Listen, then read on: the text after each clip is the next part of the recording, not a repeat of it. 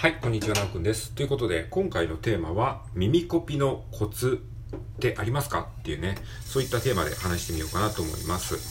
はい。まあ、僕はリコーダーで吹きたい曲があった時にですね、あのまあ、市販の楽譜を買ってもいいんですけども、基本的に、あの、なるべく耳コピをして、えー自分で楽譜、五線譜を作ったりするようにしてます。はい。ということなので、まあ、耳コピのコツってなんか、あの、どうやったらいいんですかとかですね、あの、耳コピってちょっと興味があるんだけど、よく、あの、わかんないです。えー自分にはできないんじゃないでしょうかみたいにね、言う人がもしいたらですね、まあ、その人の参考にですね、なればいいかなと思って、ちょっと耳コピのコツというかですね、えーそういったものを話してみたいなと思います。で、まずですね、あの、前提から言っておきますと、僕はね、そんなめちゃくちゃ耳コピが上手ってわけではないです。えーっと、まあ、耳コピにもね、あの、レベルがあってですね、本当に一回通して聞いただけで、もうあの、全部、和音進行から、メロディーから、まあ、そんな人いるのかわかんないけど、ベースラインからね、そういうものがパッとね、こう、書き起こせるみたいな人も、あの、まあ、それが最高レベルだとしたら、えーっと、えー和音とベースと、えーメロディーがあの聞けばわかるとかですね。まあそういう中で、まあ一番初歩的なところで言うと、まあメインのメロディーは耳コピできるぐらいな。まあ僕は大体そのぐらいなんですよ。あの本当偉そうに語れる口ではないんですけれども、でもね、それすらもまだちょっとよくわからないっていう人のために、まあ初心者の僕がですね、そのまだそのわからない、全くそのやり方の方法とか糸口もつかめないみたいな人のために話すっていうぐらいの気持ちで聞いてください。だから耳コピの超初級レベルですね。あのメインのメロディーを、えー自分で耳でこうコピーして、で楽譜に起こすみたいなことですね。まあそれができればですね、リコーダーで吹くにはね、十分なんですよ。っていう前提で話をしていきたいと思います。で、耳コピはですね、その、そんな特殊な能力ではないと僕は思ってます。なんか絶対音感とか、なんか音楽ってそういう、なんかすごい特別な人がやるものみたいな、そういうなんか、あの、イメージを植え付けられてますけど、あの、まあもちろんね、絶対音感とか、なかなかこの幼少期にやらないと身につかないとは言われてますけども、まあ別にそれはなくても正直いいんですよ。で、えっ、と、まあ、耳コピは自転車に乗るとか車の運転をするぐらいのもんで、あの、練習すれば誰でもできるんですよ。ある程度まではね。はい。っていう感じなんで、まあ、気楽にやっていきましょう。っていうことで、えっと、耳コピをするためのコツね、ざっくりと言うと、5つ、えー5つに分けました。耳コピをするコツ5選ということでね、話していきたいと思いますが、先にね、5個言っておきますと、え1つ目、記憶耳コピをしてみよう。二つ目、童謡など簡単な曲からチャレンジ。3つ目、ワンフレーズだけ耳コピーする。4つ目、カタカナ楽譜で OK。5つ目、正しい語線の書き方は Google 検索で。ということです。はい。じゃあ、それぞれ簡単に説明していきますと、まず1個目ですね。記憶耳コピーをしてみようっていうことですね。まあ、耳コピーをしようと思ったらね、まず記憶耳コピーをするのがね、あの、おすすめですね。記憶耳コピー何それって思いますよね。記憶耳コピーっていうのは、あの、記憶に残ってるぐらい覚えてる簡単な曲を耳コピーすることですね。あの、まあ、あの、イラストで言うんだったら、例えばドラえもん描いてって言われて、何にも見ずにドラえもんかけますかっていう、みそういう遊びあるじゃないですか。みたいな感じですね。あのーでもドラえもんってちょっと難しいじゃないですか。えー下手な、本当に絵心がない人を描くとひどいドラえもんができますよね。えードラえもんって意外にその絵の中でも難しいんですね。じゃあ例えば月を描いてって言われたら、まあみんながイメージする、いわゆるベタなあの月のね、三日月のあの月っぽいやつとか、太陽描いてとか、みたいな感じで、そういうなんか、あの、何度も何度も見聞きして覚えてる絵があるように、あの、曲もそういうのあるじゃないですか。えー例えばですね、あの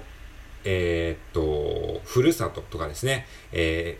うさぎおいしいっていうあの歌あるじゃないですか。あれを、まあ皆さん記憶残ってますよね。で、それを頭の中で思い浮かべながら、タンタンタンタンタタンっていう、その、ちょっとしたフレーズを、え歌いながら、それを口ずさみながら、鍵盤とかですね、自分のやってる得意な楽器で、あの模倣していくんですね。それが記憶耳コピーです。はい。ということで、まず一つ目、記憶耳コピーをしようということですね。まあ、記憶に残ってるぐらい覚えてる曲だったら、あの、いちいち、その、再生機械を使わなくていいじゃないですか。いちいち YouTube で巻き戻したりしなくても、自分の頭の中で巻き戻しができたりとかするので、そういった意味でもめちゃくちゃ楽ですね。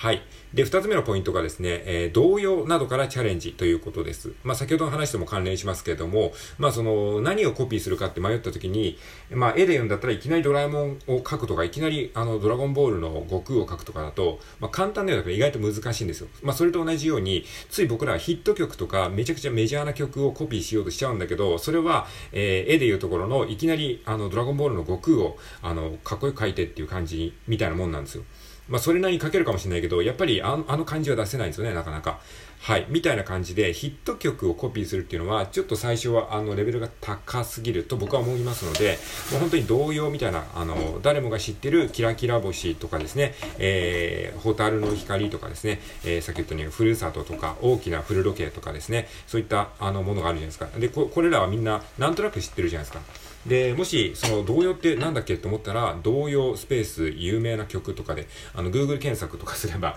あのー、わかりますから、その中で、あ、ちょっとこれやってみたいなって思うやつを、えー、コピーしていけばいいんですよね。で、その原曲なんだっけって思うんだったら、YouTube とかね、そのネットとかで、あの、いくらでもそういう、あの、童謡とかだったら結構、あの、もうパブリックドメインって言って、もう著作権が切れてるものが多いので、あの、結構たくさんネットに転がってますので、そのあたりから音源を確認してもいいですし、まあ、記憶に残ってるんだったら、記憶耳コピーをして、まあ、記憶耳コピー結構勉強になるので、一回記憶耳コピーをして、で、間違ってるところをもう一回そのネットの、あの、音源で確認するっていうのもいいかもしれないですね。はい。っていう感じで、あの、簡単なね、動揺などからチャレンジするといいと思います。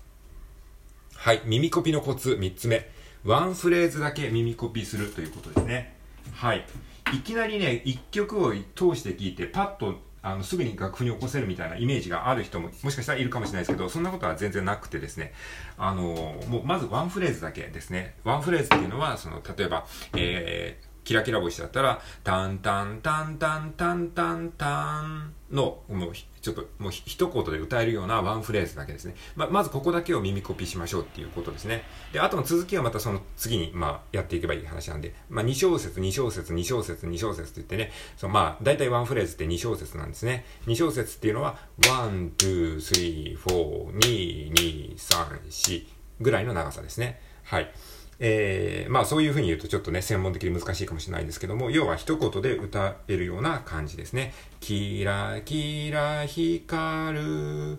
ぐらいですね。まあ音がちょっと伸びてるぐらいなところです。はい。そのワンフレーズだけを耳コピします。じゃあどうやって耳コピするのかっていうと、まあ簡単に言っておくと、まずですね、例えば今のキラキラ星だったら、まあキラキラ星だったらね、どうぞそうすららそうっていうのを多分その解明っていうか、あの、解明、ドレミファーソーラシードで歌うっていうのは、なんとなくその、学校で習った記憶がある人も多いと思うんですけれども、まあそういう曲だったらもうすでにその時点で耳コピできてるんですが、まあそうじゃなければ、もしそれを知らなかったとしたら、そしたら、タンタンタンタンタンタンターンって言って伸びてる音ですね。この伸びてる音が何、ど、何の音なのかっていうのを鍵盤とかで探っていくんですね。タンタンタンタンタンタンタンって伸びてる音をこの鍵盤で一つずつ合わせていって、それで、あの、そこで一番しっくりくる音がその音なんですね。タンタンタンタンタンタンタンっていうのが、例えばそうだったら、あ、ここはソなんだって言って、で、このソを基準にして、タンタンタンタンタンタン、ソになるにはどうすればいいのかなっていうふうにして、このソーっていう音を基準にして、タンタンタンっていうのをいろいろと試していくんですね。堂々そうそう、えー、だから、ララソが正解ですよね。だから、でも、まあ僕らはこれ答え知ってるからあれですけど、それを、えっ、ー、と、シーシーソー、なんか違うな、えー、ファファソー、違うな、ミミソー、レレソー、ララソー、あ、これかもしんない。じゃあ、ラーだなとかっていう感じで、あのー、探っていくんですね。はい。っていう感じで、えやるといいと思います。で、あとはコツとしてはですね、その時のコツとしては、あの、早すぎてわかんなければ、例えば YouTube とかでね、あの、スロー再生とかがありますので、あの、音程が変わらずに多分ね、再生できると思うので、あの、YouTube の倍速とかやるところに、あの、0.75とか0.5とか、あの、まあ、最、最高で半分に、あの、半分、0.25までいけるのかなわかんないけど、あの、だいぶ遅くできるので、それでスロー再生機能を使って、えー、やると、えー、かなり、あの、耳コピーもしやすくなります。でもまあ、えー、どっちかというとそのスロー再生使わなきゃいけないぐらい難しい曲はまだまだちょっとレベルが高いので、最初は童謡とかね、その簡単な曲、記憶に残ってるぐらい歌える曲の方が、えー、いいと思います。それぐらいだったらね、記憶、記憶の中でスロー再生もできると思いますし、はい。っていう感じですね。あとは、まあ、ちょっと上級的なコツとしては、あの、ピアノの発見だけ、要は波長長だけ、黒鍵を使わない長だけで、あの、弾いてみると結構楽に耳コピできますね。まあ、これはあの、胃腸というかトランスポーズっていうのが頭の中で必要なんですけども、まあまあそれは後々話しますか。はい。まあとりあえずね、ワンフレーズだけ、あのなんとかね、頑張って耳コピしましょう。まあ本当に、あの、たった数音だけなのでね、それだけでも結構大変ということがわかると思います。最初のうちは。でも慣れてくればだんだんそのワンフレーズだけ簡単に耳コピできるようになると思いますので、いきなり一曲やろうとするとしんどいけど、ワンフレーズだったら何とかできそうじゃないですか。そういう感じでスモールステップにしていくことが大事ですね。はい。で、コツの4つ目、カタカナ楽譜で OK ということです。はい。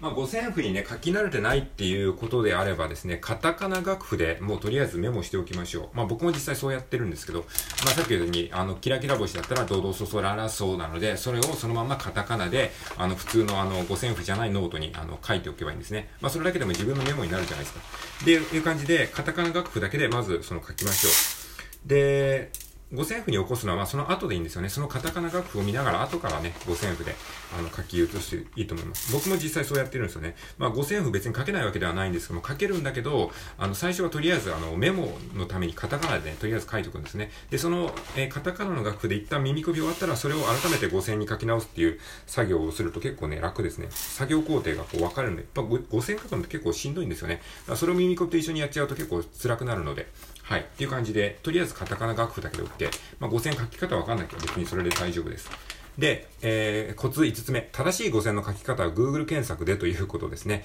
まあ、さっき言ったようにパブリックドメインの曲だったら、あの、楽譜も結構ね、転がってるので、一回自分なりに五線譜で書いてみて、で、正解は、あの、Google 検索で、例えば、ふるさと、スペース、楽譜とかってやれば、あの、五線が出てきますので、それで、あ、こうやって書くのか、みたいに、えー、勉強すればいいので、まあ試験のね、あの、答え合わせみたいなもんでね、一回自分で解いてみて答えを見て、あの、間違ったところを修正していくみたいな感じでやっていけば、だんだん上手になると思いますので、やってみてください。はい、ということで今回は耳コピのコツについて話してみました。